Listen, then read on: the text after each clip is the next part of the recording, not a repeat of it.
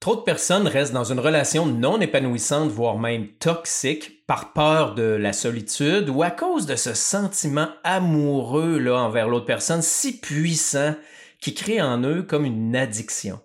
Malheureusement, ce sentiment très fort cache souvent un manque d'amour et d'estime de soi qui empêche l'épanouissement. Bienvenue dans Hypnoconscience.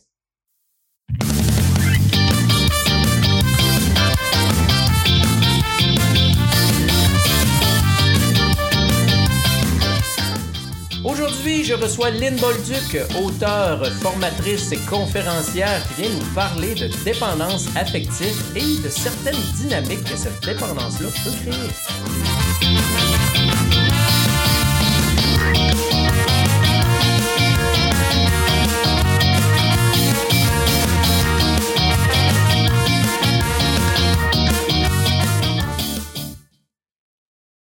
Salut à toi, je te remercie vraiment d'écouter cet épisode-là aujourd'hui de Hypnoconscience où l'on parle de dépendance affective. Mon nom est Pascal Brousseau. Si tu ne me connais pas ou si tu veux en savoir un petit peu plus sur moi, tu peux aller voir mon site internet pascalbrousseau.com. Je t'invite aussi à t'abonner, dépendamment de quelle plateforme euh, tu écoutes ce podcast-là, dans le fond, à t'abonner pour recevoir les notifications de chacun des nouveaux épisodes qui vont sortir.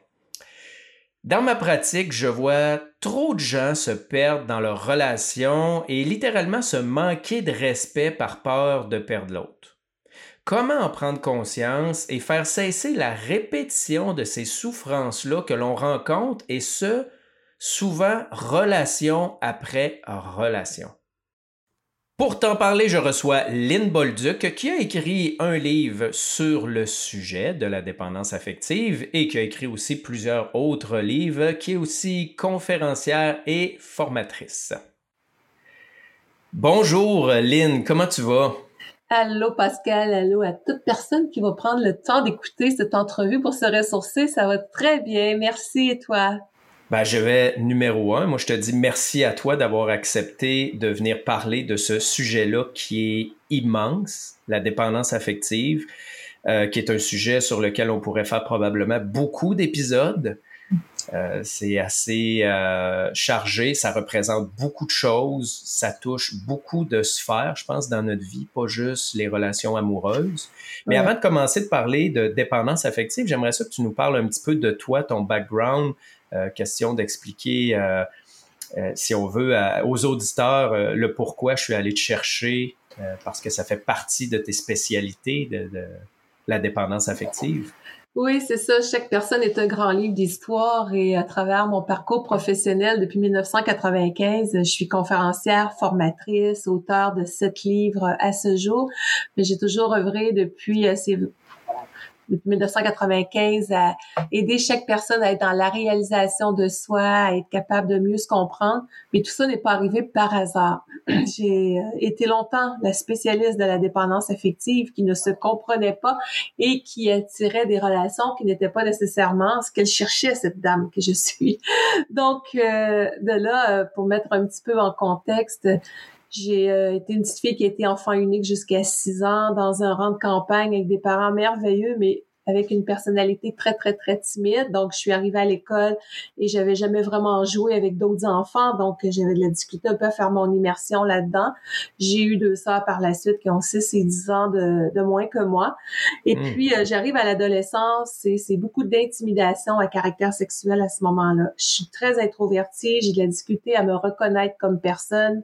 Euh, je suis très timide. Euh, tu sais, on, on, disait à l'époque, il y avait les, les filles qui étaient populaires ou les gars qui étaient populaires moi, j'étais celle qui restait sur le banc, qu'on voulait jamais avoir dans son équipe sportive ou autre. Donc, j'étais dans un espèce de sentiment de, rejet profond à l'intérieur de moi, sentant pas que j'y trouvais ma place là-dedans. Je voyais mes, mes amis qui avaient des petits copains et moi, tout ce, que, ce qui se passait, c'est on rien de moi. C'est pas que j'avais pas une apparence qui était pas convenable ou autre, et avec entre guillemets là, selon mes perceptions à moi, parce que chaque personne elle est belle dans son essence, dans son rayonnement. Mais je me disais pourtant, je suis pas quelqu'un qui est tout croche. Qu'est-ce que ça, qu'est-ce qui fait que on rit toujours de moi? Donc de là, je me suis mise à prendre euh, du poids à l'époque. Euh, j'avais ma croissance d'adolescence, mais j'avais pris euh, peut-être une quinzaine de kilos facilement, euh, des crises de panique, d'angoisse, d'hyperventilation, des, je pleurais tout le temps. Mais j'ai rien dit à mes parents, j'ai rien dit à personne avant l'âge de 30 ans. J'ai tout gardé oh. en dedans. Donc, tellement dans la dépendance affective du regard des autres pour pas, pour toujours avoir l'air fort, pour pas déplaire à mes parents déjà là. Euh, tout ce que je voulais, moi, c'était être aimé, mais je savais pas comment il y avait quelque chose qui était manquant. Donc, et sans culpabilisation pour mes parents, on, ils n'ont pas eu de mode d'emploi dans nos ans. On regarde, on dit qu'on télécharge de 0 à 7 ans les modèles qu'on voit chez nos parents, chez les gens auprès desquels on gravite quand on est enfant et qu'on fonctionne à 95% à partir de ça. Donc, c'est quoi qu'on choisit de télécharger inconsciemment? On a des moins bonnes choses puis des bonnes choses. Donc, pour moi, ça a ça. Donc, j'ai été 15 ans avec le père de mes enfants euh, comme tel, mais il y avait toujours quelque chose en dedans de moi qui, qui était pas bien. J'étais toujours dans un profond mal-être, de non-reconnaissance de moi, manque de confiance, manque d'estime. Et puis un jour, je fais une formation qui durait sur dix semaines et qui amenait justement à la reconnaissance de soi et qui amenait vraiment à être capable de mieux se comprendre, de fixer nos objectifs, qui travaillait l'aspect affectif, l'écoute de nos besoins, méditation, abondance, ces choses-là. Et là, c'est une révélation qui commence à se faire. Je comprends ce que je porte. Je comprends ce qui se passe en dedans de moi et les crises de panique commencent à se calmer aussi parce que je me fais aider avec euh, ce, ce prof-là, entre autres, qui euh, travaille en programmation neurolinguistique. Et de là, je m'en vais faire mes formations en programmation neurolinguistique qui sont euh, la PNL, pour moi, c'est un, des meilleurs outils qui existent pour déstructurer euh, les choses et en arriver à être capable de se reconnaître puis de transformer nos limitations en objectifs qui vont être positifs.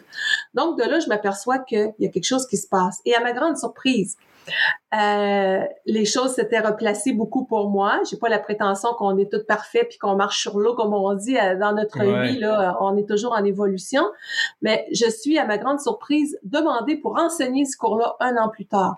Mais un an avant, le médecin me disait qu'il était pas sûr que je mais que je réussirais à passer à travers tellement que j'étais effondrée. J'étais au lit pendant quatre mois. Euh, j'avais fait, euh, dans le fond, c'était une dépression non diagnostiquée qui est passée pour un burn-out, mais je regarde aujourd'hui, c'était pas mon travail en diététique. En passant, j'étais là-dedans dans un premier métier. C'était pas ça qui, va, qui m'avait amené à l'effondrement. C'était mon mal-être, mes non-dits, jusqu'à temps qu'un jour au travail, une dame vient me voir et elle me dit, quand tu vas réaliser que tu es un clown triste, tu fais rire tout le monde, ça arrive pas en dedans, et que tu vas aller te chercher de l'aide pour la souffrance que tu portes, ta vie va changer. Et c'est là, je me suis effondrée la journée même et six mois d'arrêt de travail. Donc, ce qui m'a amené justement à devenir conférencière formatrice en 1995 suite à cet élan à l'intérieur de moi qui a émergé, qui me disait, tu t'en es sorti, partage maintenant. Et de là, j'ai mhm. fait un an avec une équipe au Québec, puis je suis partie à mon compte vraiment. Et ça m'a amené à faire euh, de la conférence ici, à l'étranger et à travers le monde sur le web aussi. J'ai voyagé beaucoup en Europe et à travers le Canada, toujours en français.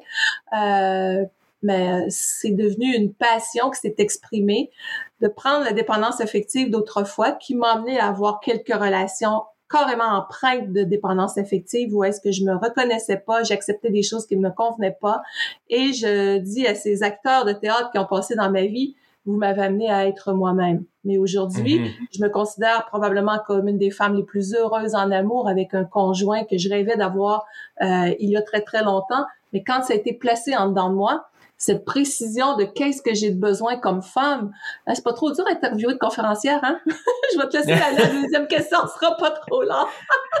ah, je te laisse aller. J'ai plein de questions, mais je laisse parler. avec ça. Quand ça a été très bien placé à l'intérieur de moi, ce que je voulais, ce que je n'acceptais plus de vivre dans une relation amoureuse? Et qu'est-ce que je me suis dit, qu'est-ce que j'ai de besoin pour être heureuse, que ce soit en termes de câlin, bisous, d'intimité, de communication, d'émotion, même d'environnement, parce qu'on vit à la campagne. J'avais tout placé. Et de là, la vie m'a présenté cette personne-là. Mais c'était clair en dedans de moi. Et je n'étais plus dépendante du regard des autres ou de peu importe ce qu'on pourra parler dans la dépendance affective, mm-hmm. mais j'étais dans la dépendance à l'amour et à la bienveillance que je me porte. Et ça, c'est devenu un chemin durable d'épanouissement mm. maintenant. Et quand je fais des conférences, ben, je suis surtout dans les entreprises mais on regarde dans les entreprises comment est-ce que les gens ont besoin. C'est des êtres humains qui sont là. Et actuellement, on peut plus s'identifier, et je le vois, c'est généralisé partout. Euh, on peut plus s'identifier à un diplôme, à un titre professionnel. on dirait qu'il y a comme un grand courant avec les dernières années qu'on a vécues qui ramène à soi. Quel est le mm-hmm. sens que je donne à ma vie? Et si je vous pose la question en m'écoutant tout le monde, quelle est votre raison d'être? Se reconnaître. Et c'est mm-hmm. là qu'on en est. Et ce métier-là qui m'amène à aider les gens en conférence en entreprise, bien, c'est autant prévention d'épuisement, communication, euh, gestion des émotions, euh, gestion du stress et compagnie, mais surtout compréhension de soi. Et j'ai un volet grand public qui touche beaucoup justement comment être une personne heureuse en amour, qui fait qu'on se retrouve aujourd'hui à parler de ce sujet-là. De la dépendance affective. Là, là tu as dit beaucoup de choses dans ça. Tu as parlé d'amour et de bienveillance envers toi-même, ce qui est très intéressant parce que souvent, la dépendance affective, c'est qu'on cherche à l'extérieur ce qu'on devrait se donner soi-même et percevoir soi-même.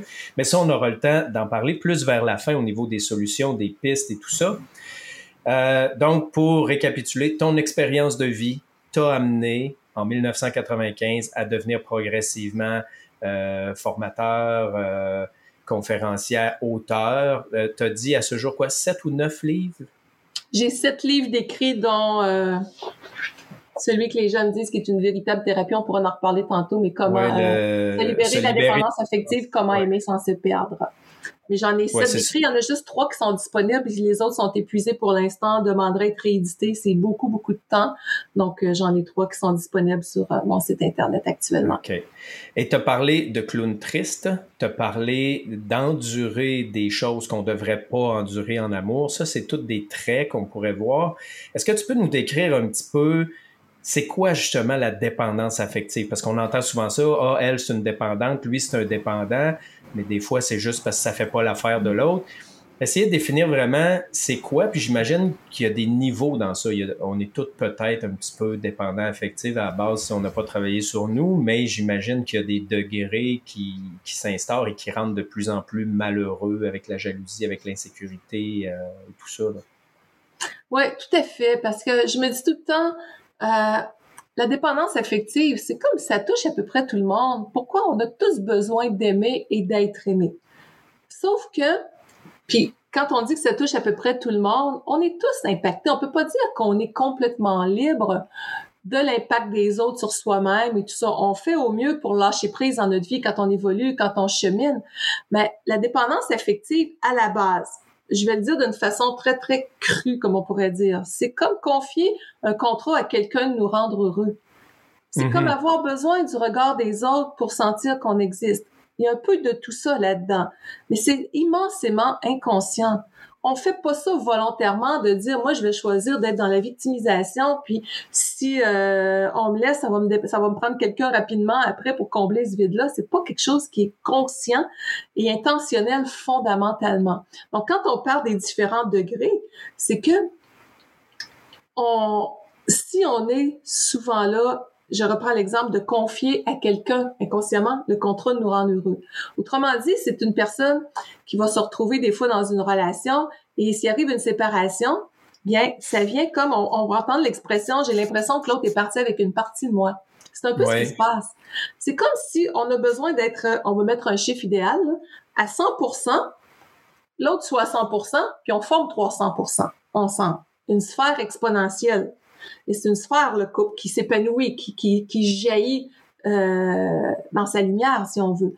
Mais si on fonctionne à 50% parce qu'on a des notions de non-mérite, on s'est senti abandonné dans notre vie, euh, on s'est senti humilié, trahi, peu importe. Et encore là, je suis pas en train de dire qu'on met la faute sur les autres. Notre responsabilité, elle est dans l'instant présent de transformer notre histoire de vie pour réécrire un nouveau film riche de l'expérience qu'on a appris, relâcher les émotions.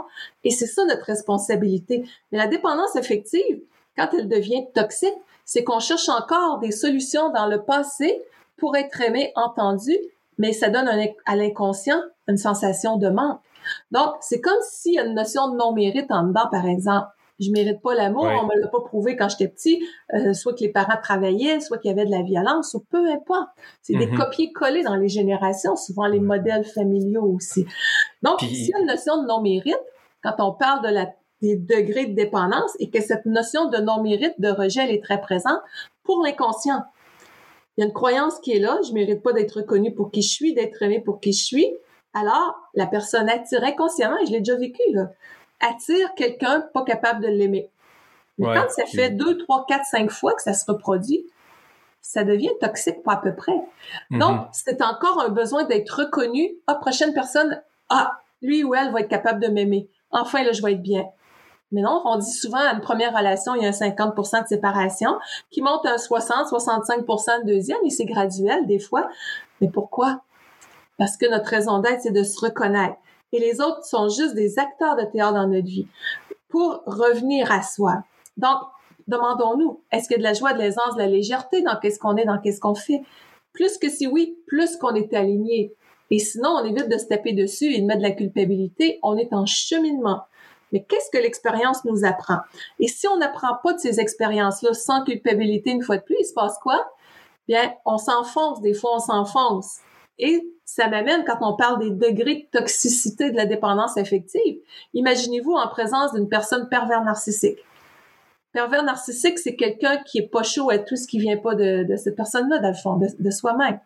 Mm-hmm. C'est des gens qui sont coupés de leurs émotions. Pourquoi? Parce que il y a un trésor fragile en dedans qui est là. C'est souvent l'indicateur d'un manque de confiance, d'estime, mais qui a été ça a tellement fait mal en dedans, probablement, à un moment donné, que ça a coupé les émotions, ça a coupé le sentier et la perception de faire mal aux autres. C'est devenu une nourriture de faire mal aux autres, si on veut, je vais le dire cru comme ça. Mm-hmm.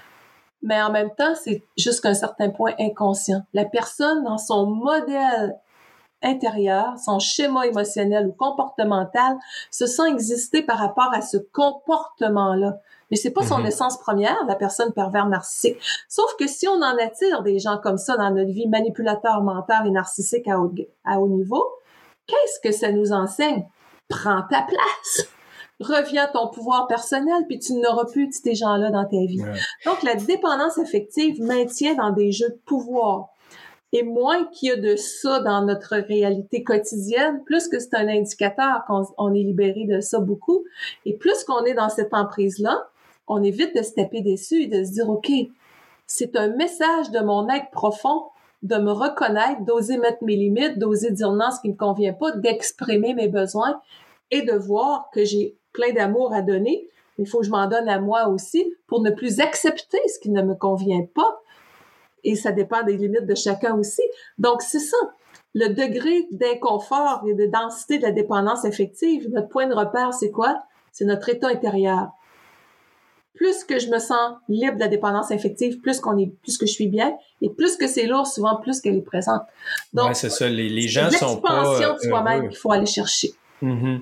Je donne souvent des exemples concrets pour dire, montrer aux gens, il y a quelque chose qui marche pas. Euh, comme par exemple, j'appelle ça le faire pour être, faire pour être aimé.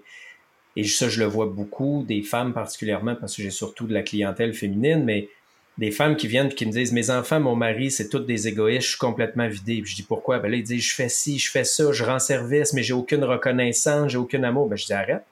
Et là, ils me disent Mais je peux pas, sinon je vais être rejeté. Ben non, tu le fais, puis tu me dis que tu es rejeté. Et là, je leur fais voir le pattern. Tu fais des choses pour être aimé, ça marche pas parce qu'on n'aime pas les gens pour ce qu'ils font, mais on aime les gens pour ce qu'ils sont. Et là, comme tu n'es pas satisfaite, tu essaies de les culpabiliser en leur disant Regarde, j'ai fait ci, j'ai fait ça pour toi. Comme les gens n'aiment pas être culpabilisés, ils s'en vont plus loin. Comme ils s'en vont plus loin, t'en fais encore plus, tu rends encore plus de services. Mais comme ils t'aiment pas plus, tu es frustré. Et là, c'est une roue qui tourne sans arrêt. ça, je dis, si tu te sens pris là-dedans, c'est de la dépendance affective. Tu parlais tantôt quand t'es pas bien pervers narcissique. Je dis, quand ton amoureux ou quelqu'un de ta famille t'envoie un texto ou t'appelle puis tu vois sur l'afficheur que c'est lui, comment tu te sens? Est-ce que tu es heureuse ou ça te serre dans la poitrine? Ben, si ça te serre dans la poitrine, c'est signe que tu vis de l'oppression. Et si tu vis de l'oppression, c'est parce que tu n'es pas en train de t'aimer, donc tu es en dépendance affective et tu gardes quelqu'un de toxique dans ta vie par peur de ne plus avoir d'amour, alors que dans le fond, il t'en donne exact. Très bien dit. Est-ce que tu as d'autres exemples comme ça, euh, concrets de gens, de clientes, sans nommer personne, que vraiment, que pour que les auditeurs ou auditrices puissent reconnaître, dire, hein, moi, ça se passe comme ça dans ma vie, donc j'ai peut-être un problème de dépendance affective? Bien, écoute, euh, j'en ai tellement vu, j'essaie de penser vite fait. C'est ça que j'aime des entrevues. On part à l'aventure, on prépare un lien, on est dans la spontanéité. Euh, oui, je pense à quelqu'un justement que la personne, elle est en train de, au moment où on se parle de se séparer justement, mais elle, c'était cette personne-là son partenaire de vie, si on veut, plus les deux enfants qui, qui étaient dans un caractère très, très fort comme ça. Qu'elle était tout le temps en train de, de se mettre de côté, tout le temps en train d'aller pleurer en silence, tout le temps en train de s'excuser aussi hmm. parce qu'elle prenait que c'était elle qui avait fait quelque chose de pas correct. Puis là, à un moment donné, elle dit, je suis en train de m'épuiser. Elle dit, ça n'a pas de bon sens. Elle dit, je suis en train de m'effondrer. Je suis plus capable de travailler. Ça fonctionne plus. Mais pourquoi? Elle était rendue, elle avait touché le fond du déni d'elle-même, cette personne-là. Puis, elle attirait une personne après l'autre qui était dans un, un, un pattern, comme on dit, une façon d'être comme ça. Donc, n'étant pas dans son pouvoir personnel, elle le confiait à d'autres personnes. Donc, mhm. ce qu'elle vient de vivre, justement, c'est là, elle vient de se séparer, mais pour la première fois dans la reconnaissance de qui elle est. Au lieu de se dépêcher, j'en suis convaincue que ça arrivera plus, en tout cas, à ce que j'ai vu euh, avec elle, l'accompagner.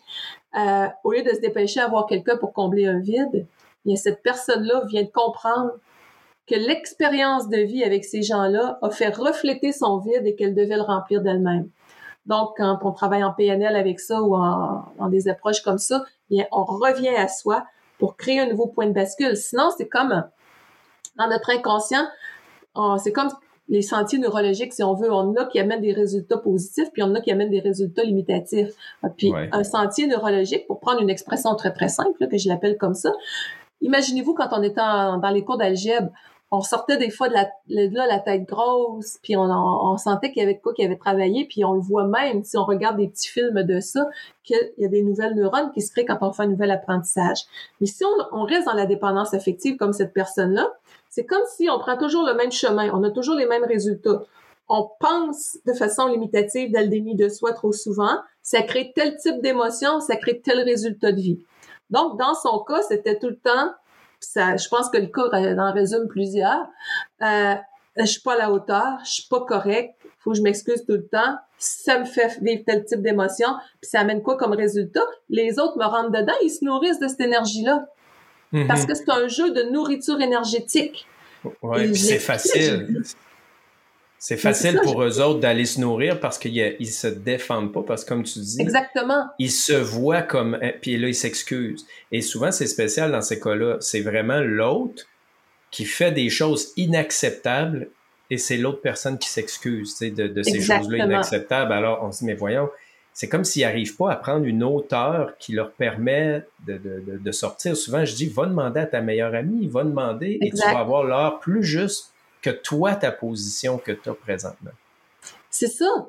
Puis se créer des nouveaux sentiers neurologiques, c'est ça. C'est que je me donne la chance de me faire accompagner. Tu sais, je dis déjà, c'est la personne qui vit ça, puis je l'ai déjà vécu, puis je m'en suis sortie comme ça.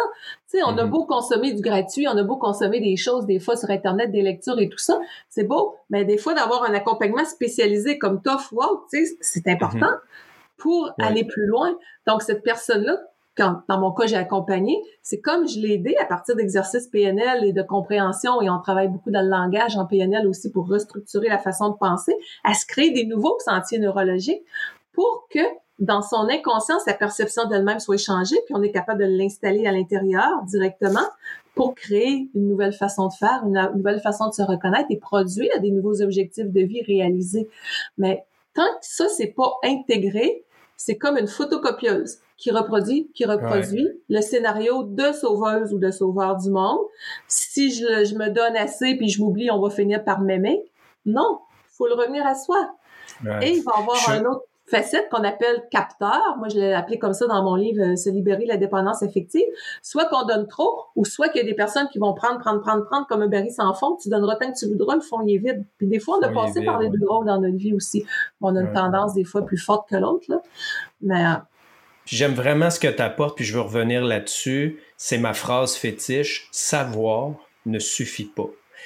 Si vous écoutez ce podcast-là, vous avez du savoir. Si vous regardez des vidéos sur Facebook, vous avez du savoir. Et as nommé l'intégration. Ce n'est pas de l'intégration et savoir ne suffit pas pour changer des schémas neurologiques, pour changer des émotions, et ce sont les émotions qui gèrent votre vie. Parce que souvent, les gens me le disent, je le sais que je devrais le quitter, mais je suis pas capable ben c'est là qu'on sait que savoir ne suffit pas. Et si vous voulez intégrer, vous allez avoir besoin de faire des choses concrètes et habituellement d'être accompagné parce que c'est quelque chose d'assez lourd et qui vient d'assez loin, je crois. Tantôt, tu as parlé qu'on intègre de 0 à 7 ans, qu'on télécharge et on fonctionne à 95% du temps avec ça.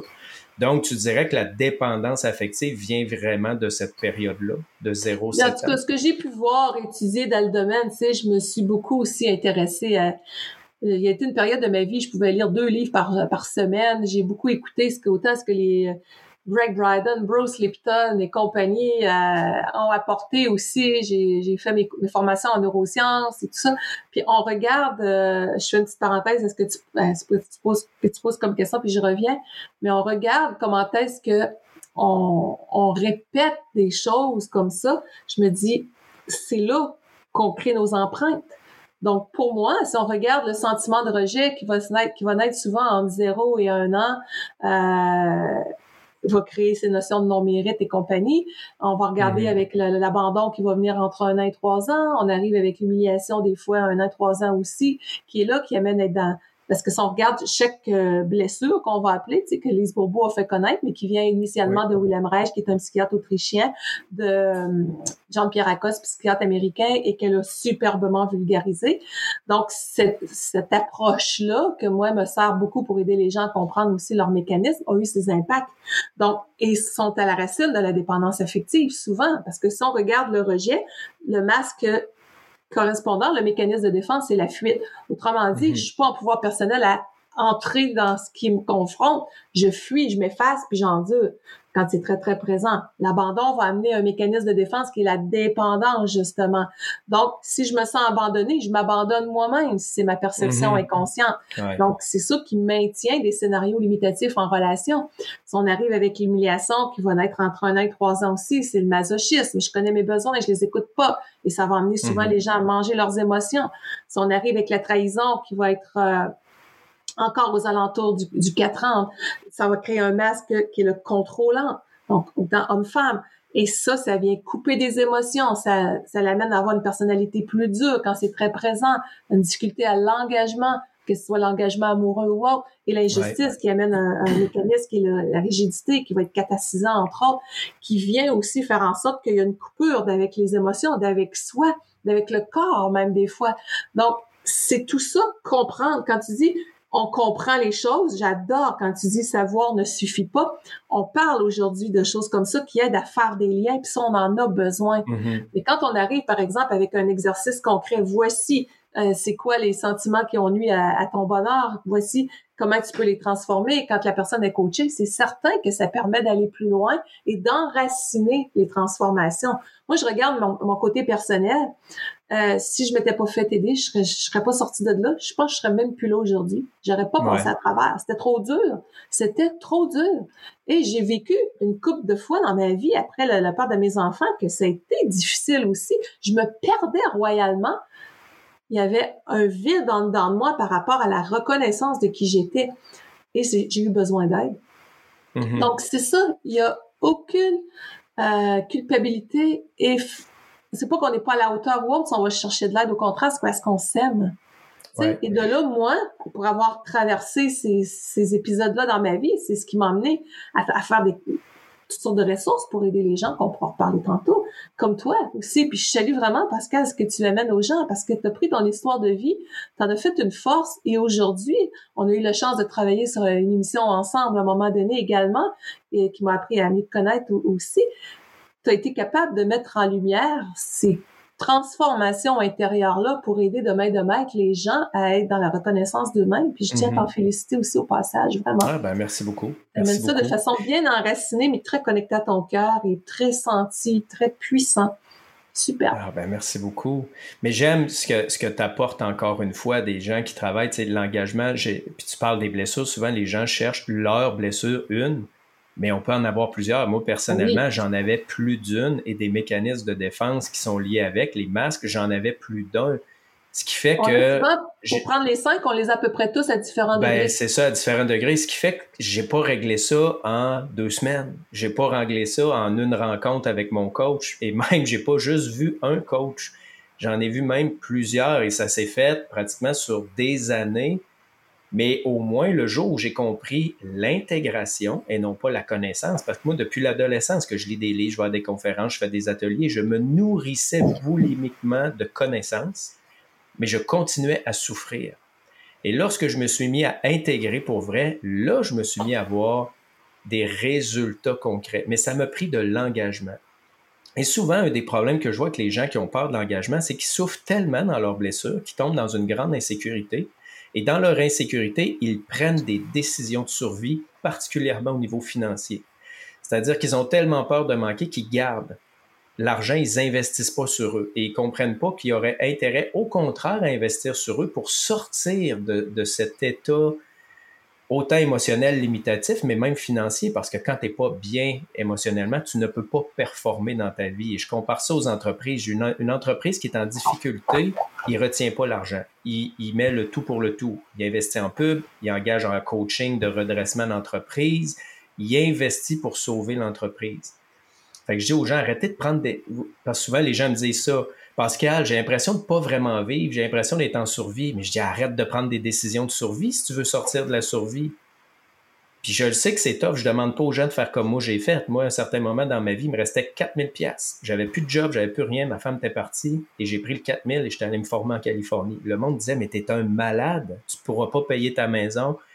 J'ai dit je m'en fous, je suis rendu tellement à terre que la vie, elle me relèvera, sinon je finirai dans la rue, je suis juste plus capable d'être là-dedans. Et finalement, tout a reparti et la vie m'a soutenu et cette formation-là m'a aidé à me mettre sa map. Donc, c'était une petite parenthèse. mais C'est vraiment une belle approche. C'est arrêter de prendre des décisions de survie si vous voulez vraiment vivre. Donc, c'était ma petite, ah, petite parenthèse. C'est beau. avant de passer euh, à développer plus sur les, les solutions qui aident à sortir de ça, euh, la dépendance affective. J'aimerais ça que tu nous parles un peu de la codépendance, euh, comme tu parles dans ton livre, Se libérer de la dépendance ouais. affective. La codépendance, on résume ça très, très simple. C'est, ça va peut-être vous faire sourire, mais quand c'est très, très, très présent, on dit que c'est un peu comme avoir besoin du trouble de l'autre pour se sentir exister. Ah, OK. Fait que c'est le sauveur, en fait. Ah, c'est le sauveur du monde. Autrement dit, des fois, on a beau se dire, OK, je suis une personne qui a le grand comme le monde, qui aime ça aider, mais si on se sent reconnu en sauvant les problèmes des autres, euh, moi, j'ai été là, je me souviens d'avoir été comme ça à un moment donné dans la codépendance aussi. Je pouvais être avec quelqu'un, s'il y avait des paiements, c'est moi qui les faisais, ou euh, je pouvais finir de payer l'auto de la personne, ou tu sais, Mhm. j'étais là à vouloir tout faciliter la vie de l'autre, mais j'étais pas plus reconnue pour autant. Tu sais? Donc, quand on parle, comme je dis un petit peu dans, dans mon livre, euh, Se libérer de la dépendance affective, quand on parle de codépendance, c'est comme si la personne se sent responsable de tous, mais a de la difficulté à assumer la bonne marche de sa propre existence, sans culpabilité. C'est une compensation qu'on va chercher. On s'en rend même pas compte. Pour ça, tu dis, je reviens à ta phrase que j'adore, là, c'est pas juste de savoir, c'est comment je vais le dénouer en dedans.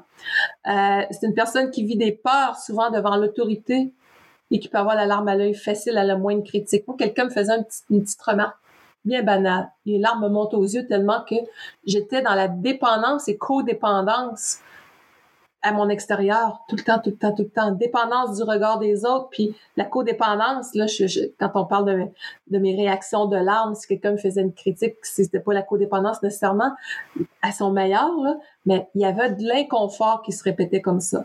Mhm. Euh, c'est une personne qui donne abondamment, mais qui reçoit difficilement.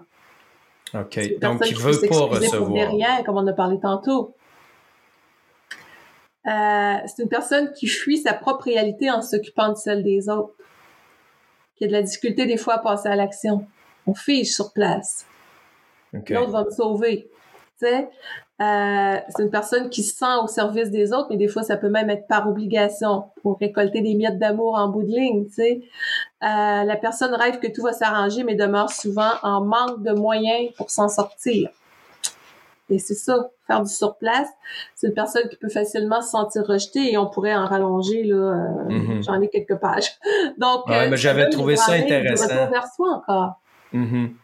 Ben, je m'étais rendu compte que dans le passé, j'étais codépendant. Mm. Quand, quand j'ai vu ça, j'ai j'ai vraiment réalisé, ah tiens, ça s'appelait comme ça. Moi, j'étais attiré par des femmes dépendantes affectives parce que comme ça, je pouvais les sauver. J'étais important pour elles, donc elles ne risquaient ça. pas de me quitter, ce qui était totalement une illusion. parce qu'elle finissait par me quitter euh, de toute façon. Très bien. Parce qu'il n'y avait pas plus de, reconnaissance. Et bon, ça m'a pris un temps à le reconnaître et euh, à le régler, si on veut, parce que comme je disais, savoir ne suffit pas. Et avant que je touche les blessures et que j'implante dans le présent un amour de moi où je mets la logique et même si par exemple une émotion ou une pulsion, voire même sexuelle, te pousse vers ces gens-là parce que c'est tout ton inconscient qui veut que tu y ailles, être capable logiquement de dire, OK, là je reconnais et je n'y vais pas même si ça fait mal, même si c'est tentant. Et là je résistais et tranquillement je me ramenais je respirais là-dedans, j'utilisais la conscience. Là. Mais j'aimerais ça que tu nous parles comme ça de certains, peut-être petits outils que les auditeurs pourraient avoir justement s'ils se rendent compte qu'ils sont dans la dépendance affective? Qu'est-ce qu'ils peuvent mettre en place tranquillement pour euh, se sortir de ça et changer leur vie? Ouais, première des choses, je pense, c'est d'écrire vos besoins. Vous prendre papier et crayon, là. Puis quand je parlais des territoires non négociables tantôt, il n'y a rien de dur là-dedans. C'est qu'est-ce que j'ai de besoin en dedans, que si je l'écoute, là, que là, je vais pouvoir être bien. Même si vous y croyez pas, je vais vous donner un exercice pour la croyance après, mais même si vous y croyez pas, écrire les, pour l'instant, écrire ce que vous avez besoin. Qu'est-ce qui est important pour vous? Vous avez une page blanche, vous êtes au début de votre vie amoureuse, vous avez le choix de choisir vraiment, ce que de dire, choisir ce qui est important pour vous. Qu'est-ce que vous voulez sur le plan physique? Autrement dit, besoin de tendresse, de câlin, de bisous. Qu'est-ce que vous voulez dans l'intimité? Qu'est-ce que vous avez le goût de vivre émotionnellement? Est-ce que vous êtes une personne qui est capable d'exprimer ses émotions facilement? Si oui, si vous vous retrouvez avec quelqu'un qui est fermé, c'est pas facile. Ça vous prend fondamentalement, pour être bien, peut-être, quelqu'un qui est dans la même fluidité au niveau du langage émotionnel, de la communication. Est-ce que vous avez besoin de quelqu'un qui est dans la joie de vivre, qui est dans, dans un état d'être, qui est puissant à l'intérieur? Et demandez-vous, le suis-je? Parce que souvent, l'erreur qui est faite, c'est de demander à l'autre ce qu'on ne porte pas pour venir compenser. Ça ne veut pas dire que dans une relation, qu'on se compense pas nos forces. Au contraire, je regarde avec mon conjoint, on est on est dans une complicité, euh, je dirais divine, tellement que c'est tout est parfait partout mais on a quand même des forces qu'on met en commun qui nous aident à grandir aussi. Donc, c'est quoi vos besoins intellectuels? C'est quoi vos goûts aussi? Si vous êtes une personne qui aime aller dans la nature, qui aime vivre à la campagne, vous seriez avec quelqu'un qui est au centre-ville d'une grande ville. Vous êtes peut-être pas dans l'alignement. Donc, soyez dans la clarté avec vous-même. Si je m'autorise à me choisir, si je m'autorise à écouter ce qui vibre en dedans de moi, de quoi ai-je besoin? Et je me souviens de Louise Hay dans un de ses livres, je pense, de Transformer votre vie, qui avait écrit un jour, je me libère du besoin d'avoir mal, une phrase similaire. Ça m'avait quasiment choqué à l'époque parce que je la comprenais pas. Et c'est une des plus grandes phrases de sagesse que j'ai entendues. Je me libère du besoin d'avoir mal. On est attaché souvent à un personnage limitatif en dedans de soi qui a créé une fausse sécurité, un sentiment de connu et qui nous fait faire du surplace. Donc, écrire nos besoins, ça nous ramène à l'autorisation à être déloyal à ce qui ne nous convient pas comme mm-hmm. modèle et façon de faire. Donc ça, je trouve que c'est un premier élément essentiel. De quoi ai-je besoin? Spirituellement, intellectuellement, émotionnellement, sexuellement, de quoi ai-je besoin? Que si je m'autorise à mettre en place cet alignement-là dans moi et me choisir une personne qui est dans ce sens-là, que ma vie va pouvoir être évolutive. Et si vous êtes en couple, je suis pas en train de vous dire de vous séparer, mais ça fait un beau sujet de, discussion. Et vous pourriez faire l'exercice de chaque côté l'un et l'autre. Vous dites, OK, on s'amuse 24-48 heures à réfléchir à ça, puis on se revoit un tel soir en mangeant, on parle de ça. Et là, après ça, le jeu, c'est qu'on s'amuse à voir comment on peut aider l'autre à être nourri dans son besoin, pas en signe de dépendance affective. Regarde, t'es pas bien, je vais te, je vais te sécuriser tout le temps, de complimenter, puis là tu vas être heureux. C'est pas ça. Mais c'est de revenir à, ok, on partage nos besoins, on s'aide à les combler. Je donne l'exemple souvent de câlin bisou. S'il y en a un qui est plus euh, froid, puis l'autre dit j'aimerais ça plus de tendresse, c'est pas de se dire ok, t'as ce besoin-là, ben demain le matin je vais te donner un câlin, un bisou, puis regarde, laisse-moi la paix pour la journée. On n'est pas là.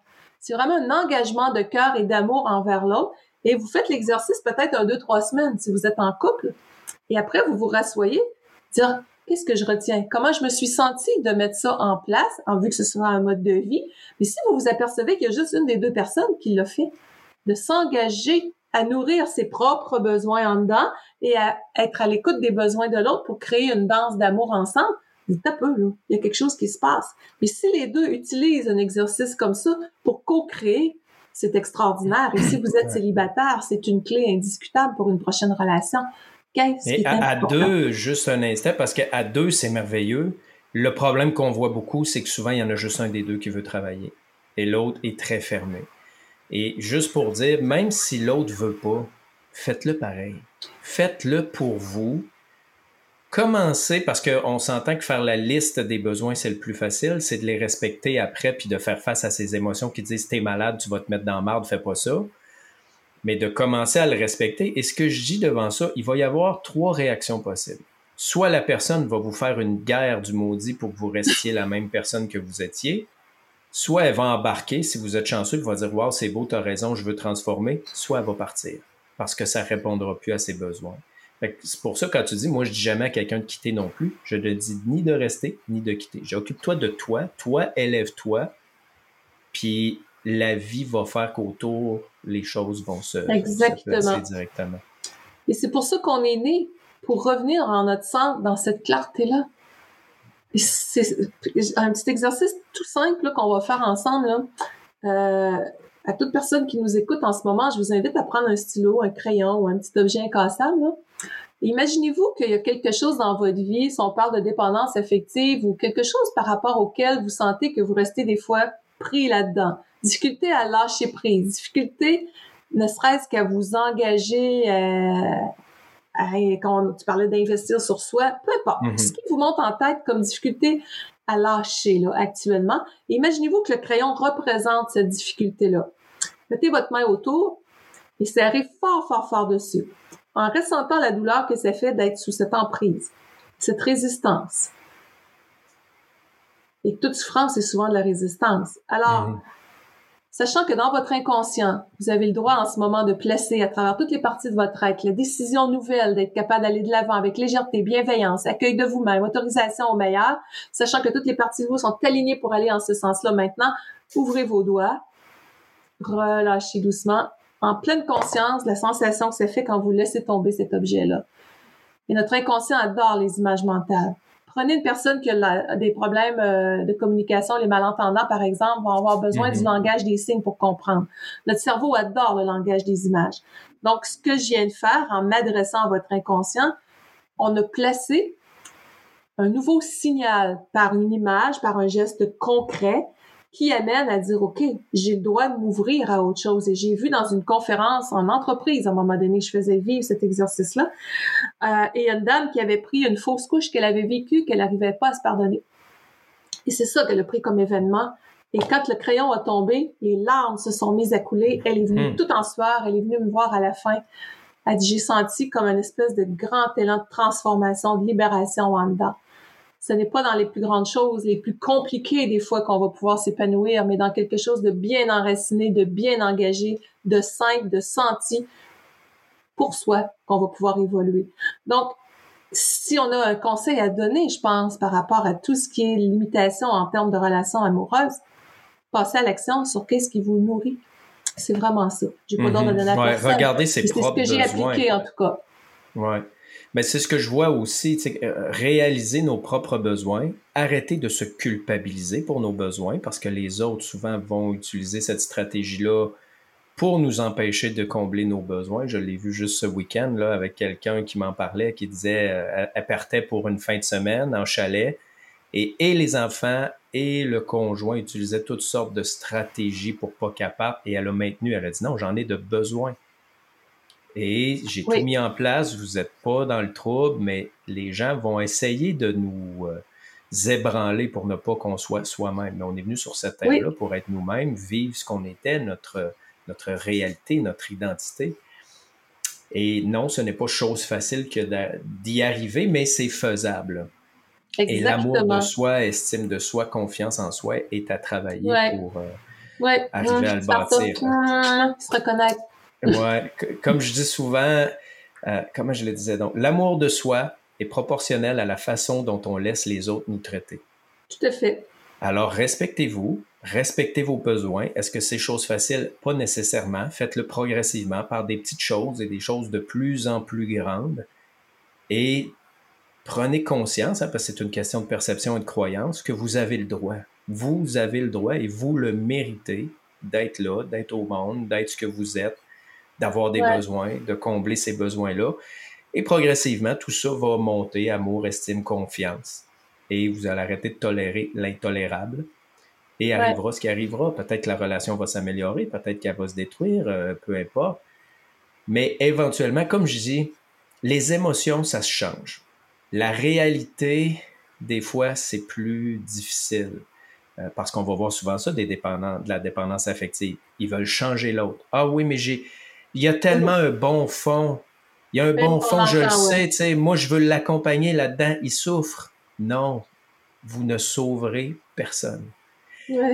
Et les gens changent bien souvent justement quand on les quitte. Parce que tant qu'on est là, on comble leur propre dépendance affective et ils acceptent eux autres aussi de vivre dans une situation qui est désagréable. Parce que quand les gens viennent me voir et sont pas heureux, je pense que ton conjoint ou ta conjointe est heureuse, pas plus. Si toi tu ne l'es pas, l'autre l'est pas. Ça. Fait que euh, c'est. Il y a tout ça à prendre conscience, mais comme je disais tantôt, savoir ne suffit pas. Éventuellement, passer à l'action, c'est plus difficile et ça demande un certain accompagnement, particulièrement quand il y a des émotions aussi lourdes là, qui, qui viennent pratiquement du, du passé habituellement. Ah, c'est merveilleux. Tout ça. Tellement bien. En terminant, euh, Lynn, parce que le, le, temps file, on est déjà rendu à 45 minutes. Euh, si les gens veulent en savoir plus sur toi, sur tes livres, euh, sur ce que tu fais, tes conférences et tout ça, à quel endroit euh, ils peuvent aller vérifier ça? linbolduc.com, Lynn avec un i, donc linbolduc.com. Vous avez une section pour les formations en ligne. J'ai une formation entre autres qui s'appelle Comment aimer sans se perdre, qui va directement dans le sujet d'aujourd'hui. Une petite formation en ligne toute simple, mais tellement percutante qui vous permet justement d'avoir, euh, on, parlait des exercices sur les blessures tantôt, comment euh, transformer tout ça, tout est là-dedans, entre autres. Euh, vous avez une autre qui s'appelle Capacité finie sur cette format, sur cette ligne sur ce lien-là, pardon, qui est un, vrai, un véritable guide de vie euh, qui permet de transformer la vie amoureuse, euh, toute l'écoute des besoins. Vous avez des plein, plein, plein d'exercices euh, sur l'abondance, plein, plein de choses là-dedans. Donc, vous avez la section boutique pour les livres. Euh, les livres, j'en ai trois, comme je vous disais, le mieux-être qui sont disponibles sur site. Le mieux-être parlerait, réveiller son médecin intérieur parle de confiance, d'estime de soi, gestion du stress, se reconnecter à notre essence la plus joyeuse, légère. Comment on fait ça pour enlever les lourdeurs? Euh, émotion, joie de vivre et auto-guérison, la conscience au-delà des mots l'impact des émotions sur notre vitalité, sur notre... C'est un livre qui m'a pris deux ans et demi à écrire comparativement aux autres neuf, dix mois, tellement qu'il y a beaucoup de recherches sur qu'est-ce que les médecins dans la conscience plus holistique ont pu amener. Euh, c'est plein, plein, plein de ressources à l'intérieur pour faire des liens sur comment on peut être auto-responsable de notre santé mentale et physique si on veut. On a besoin des mhm. médecins, certes, mais on a un rôle à jouer sur notre bien-être aussi, sur cette auto-responsabilisation-là. Donc, c'est un guide extraordinaire là-dedans. Et celui que les gens me disent qui est comme une véritable thérapie, se libérer de la dépendance affective, comment aimer sans se perdre, que vous avez à la section boutique. Et vous avez dans le blog, toujours sur linbolduc.com, plein de chroniques, de vidéos, de cadeaux à télécharger. Euh, il y a la chaîne YouTube aussi. Vous avez euh, formation et conférence Lynn Bolduc sur euh, Facebook euh, également. Super. De toute façon, là, pour tous ceux qui écoutent, si vous êtes en voiture ou en train de marcher avec votre chien, pas en mesure de prendre des notes, vous allez avoir les liens ou le lien, par exemple, du site Internet dans la description de l'épisode.